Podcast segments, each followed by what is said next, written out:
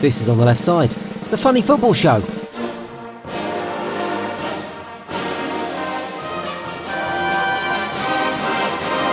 It's awards season, and on the left side is certainly not going to miss out on the opportunity to pull on a cheap suit, take full advantage of a free bar, and try and cop off with a waitress. And so, for those reasons, and those reasons alone, and maybe a little bit about making an entertaining football podcast, it's time for the first ever On the Left Side Awards. And just like the PFA Player Awards, you can be sure that we'll at least be giving one of them to Paul Pogba, just to wind everyone up.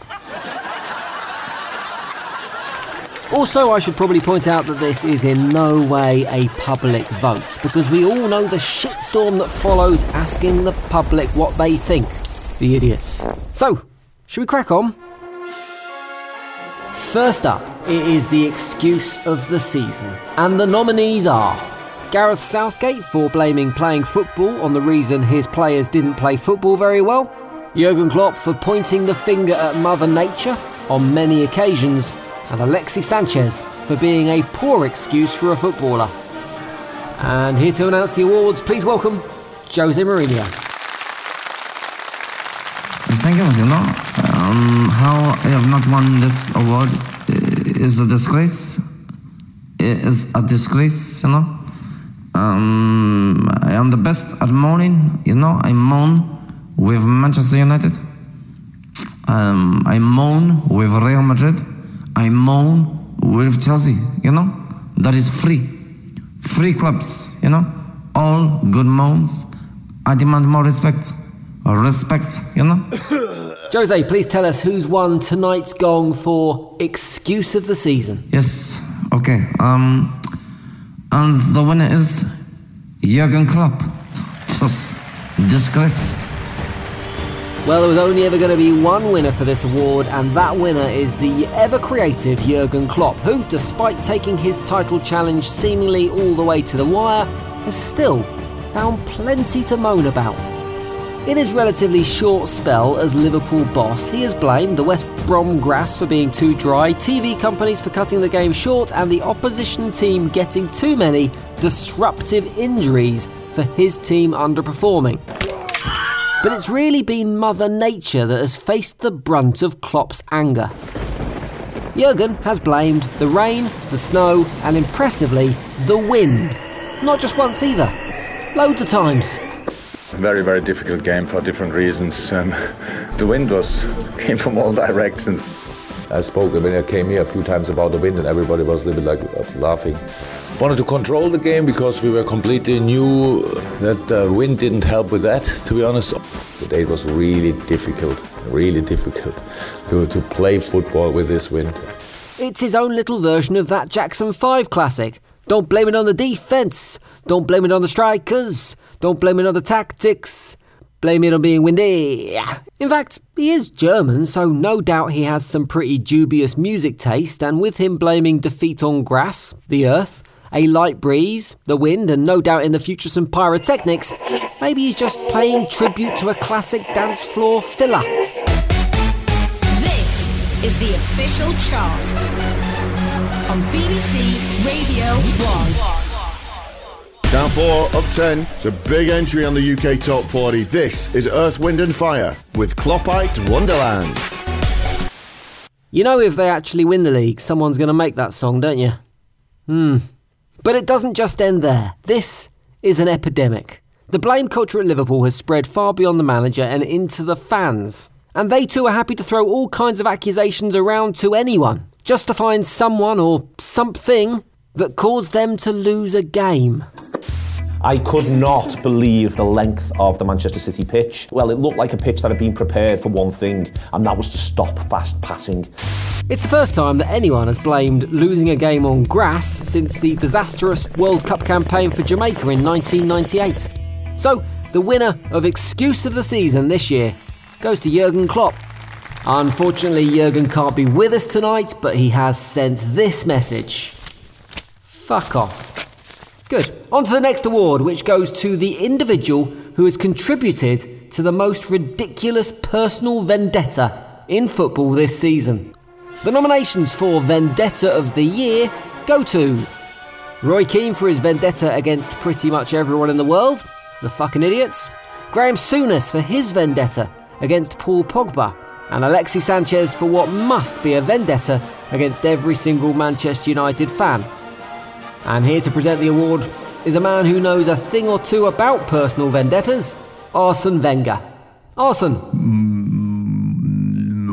Why would anyone want to win uh, an award? You know, um, winning is so overrated. Uh, Fourth place is just like winning, but less showy, you know. Mm. Okay, Arsene, thank you. If you just let us know tonight's winner is. Uh, I do not know who won this award. It was written on the envelope we gave you earlier. You know, the big gold envelope. No, I did not see it. No. Fuck's sake. The winner's Graham Souness for his personal vendetta against Paul Pogba. The angriest of all Scotsmen has taken the opportunity of having one of the world's best midfielders and World Cup winner in the Premier League to complete arguably the most comprehensive character assassination in Premier League history upon Manchester United's record signing, which I'm sure is not connected anyway to his former Liverpool player manager credentials. If you just Google the beef between Souness and Pogba, it reveals the sheer depth of Souness's sourness. A multitude of headlines pop up. 2nd of September, Souness scathing attack on Pogba. 21st of September, Souness says he'd pick James Milner over Paul Pogba. 1st of February, Souness says Pogba should have been sent off. 3rd of February, Souness fuming with United's Paul Pogba. 15th of January, Souness slams Paul Pogba. 24th of February, Souness has a dig at Paul Pogba. 25th of February, Souness again slams United star Paul Pogba. The list goes on and on, each time getting angrier, Souness's face getting redder, and the evidence behind each attack getting thinner and thinner and thinner. A personal favourite of mine was when completely straight faced, Souness claimed that he thought Paul Pogba should be more like Marouane Fellaini. I assume just to give him another reason to slag off his haircut. But it's been such a prolonged and continuous attack that the one time that Souness actually praised Pogba, it shocked everyone. Pogba's been really good. What? Apart from what? Apart who? Are you sure?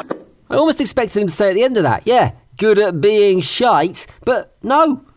And it was such a momentous occasion that it prompted actual news stories to report that the Scotsman had sent something nice about the Frenchman.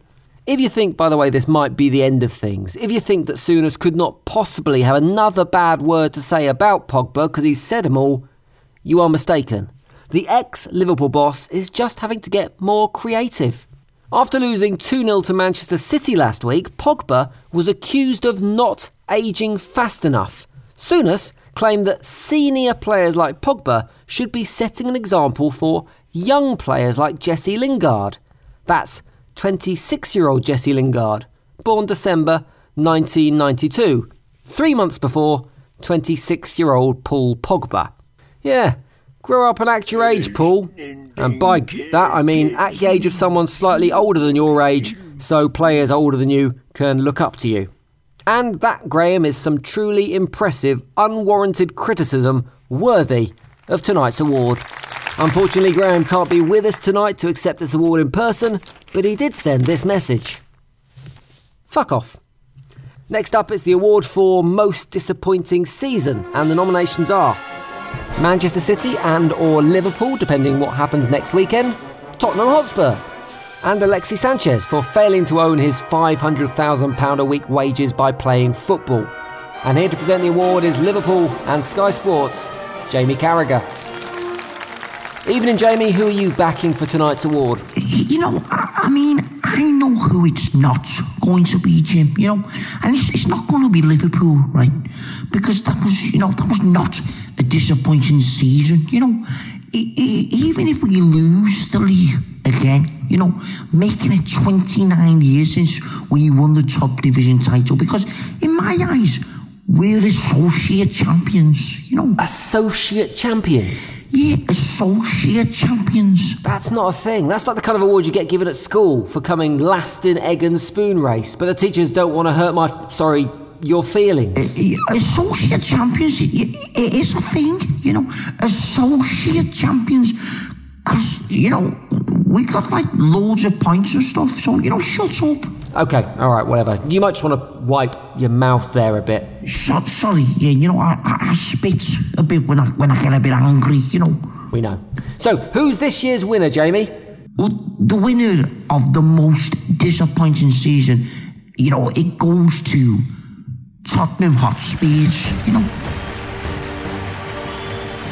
And congratulations to Tottenham, who have resolutely stuck to the club's core beliefs of falling just short of the required level when it really matters. Now, Spurs could have won this award for many reasons this season. The lack of any trophy come the end of the season, despite once again being touted amongst the favourites for all of them. The inevitable dumping out of the Champions League at the hands of Ajax when it looked like this might have been their year. But this award goes to Spurs moving into their brand new stadium in what could go down as the most disastrous home renovation since Joseph Fritzl decided his basement needed a bit of a spruce up. Spurs moved into their new home very late and very over budget, but it was their own fault really. They should have expected it. Firstly, because it's just a very Spursy thing to do. Secondly, because any builder's quotes should automatically be upgraded to double in terms of cost and build time. And thirdly, because the club 100% bought this on themselves with their cheeky pre season advertising campaign that loudly proclaimed that their new stadium was the only place to watch Champions League football this season. A little dig at North London rivals Arsenal, naturally.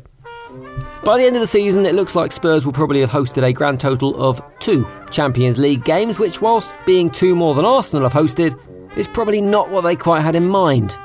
In the end, the project was £350 million over budget. That means Daniel Levy will be putting any plans on new player purchases off till around 2046. But the stadium does look bloody amazing. Not least because they sell pints that fill up from the bottom of the glass. Seriously, Google it. And it only costs £5 a pint, which makes it probably one of the cheapest places to drink in London. It also means they only need to sell 150 million pints to make their money back on the stadium, which is the equivalent to around one home game against Liverpool. The biggest disappointment was, however, the features the stadium doesn't have. Despite rumours to the contrary, the new ground never did end up featuring the promised cheese room within its walls, offering the finest range of cheeses in football. Not only did this rob football fans everywhere of some terrific middle class banter for the season, but it also meant we never got to see those brilliant cheese slash Spurs player puns in the papers. Things like Deli Alli, Lucas Gouda, or Mauricio Pochettino. Yeah, actually, having tried to come up with a few cheese puns, that's probably a good thing. The most disappointing season of the year so far goes to Tottenham Hotspurs and their new stadium. White Hart Lane 2 is unavailable tonight to pick up the award, but they did send this message Fuck off. Let's wrap up with our final award of the night, and it goes for the greatest job in football. And the nominations are Paul Merson for being picked to do Sky Sports predictions without seemingly any knowledge about football. Jurgen Klopp's dentist. There's serious money in those teeth. And Alexi Sanchez. And here to present our final award, please welcome the King of the Jungle, former Spurs and West Ham boss, Harry Redknapp. Welcome, Harry. Yeah, well, yeah, you know, for sure, this is terrific. What an honour. You know, terrific, absolutely terrific. To be given the chance to, to present an award like this to a top, top, top, top, top, top player. Just terrific, absolutely terrific, you know. I mean, you know, the only thing that could make this um, this better would be is if um, if John Terry was, was next to me, you know, that'd be terrific, terrific. And the winner is Harry. Yeah, you know, for sure, I'm, I'm, I'm the real winner here, Jim. You know, there's, there's no doubt about that. That's terrific, absolutely terrific. And to think that I'm getting paid a fee for this too, you know, which, um, if you, you know, if you could make the check payable to, to my dog, you know, that'd be terrific, you know.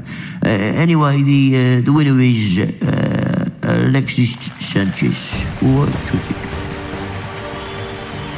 Congratulations, Alexis Sanchez. You might well think that being one of the most maligned footballers at Manchester United, a club currently full of maligned footballers, was a pretty shitty deal. But you'd be wrong. Keep in mind that Alexis Sanchez is currently one of the highest paid sportsmen in the world right now, picking up around £500,000 a week reportedly for selling a few shirts, walking his dogs, and sitting watching football from the padded comfort of the Manchester United bench. No United fans expected that Sanchez's best performance in a red shirt was going to be him playing the piano in his grand unveiling video, but that has proven to be the case, and Alexis has hardly had a look in in Manchester. The reason he gets Tonight Award is that for every minute that Sanchez has spent watching his Manchester United teammates play football, he's earned a whopping £5,323. That tots up to a pocket warming, bench warming fee of £4,881,014. Enough, though, that instead of sitting on the bench, he could have easily afforded tickets to go and sit in hospitality at Old Trafford and enjoy a few prawn butties. For two or three games, anyway. It turns out the thing that most of us pay a small fortune to do, watch football, Sanchez is earning a less than small fortune for doing so. And that's why he has the greatest job in football. Alexis Sanchez can't be with us tonight. I'm not sure why. It's not like he does much else, but he did send this message. Fuck off. And that's it for the 2019 On the Left Side Awards. Congratulations to all our winners and thank you very much to all our nominees. Do enjoy the after party tonight. That's happening in the main ballroom. We've got a special DJ set from Steven Gerrard. He's going to be playing Born Slippy over and over again. And we've got some live comedy from Claudio Ranieri, as he did such a good job of turning Fulham into a laughing stock this season. Enjoy your night and don't steal anything on the way out.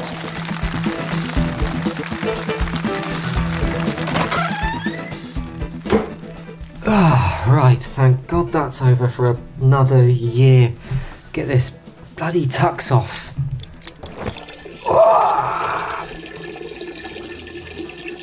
Oh, been dying for that ah, for ages. Ah. Ah. Mm. Right, now where are those waitresses?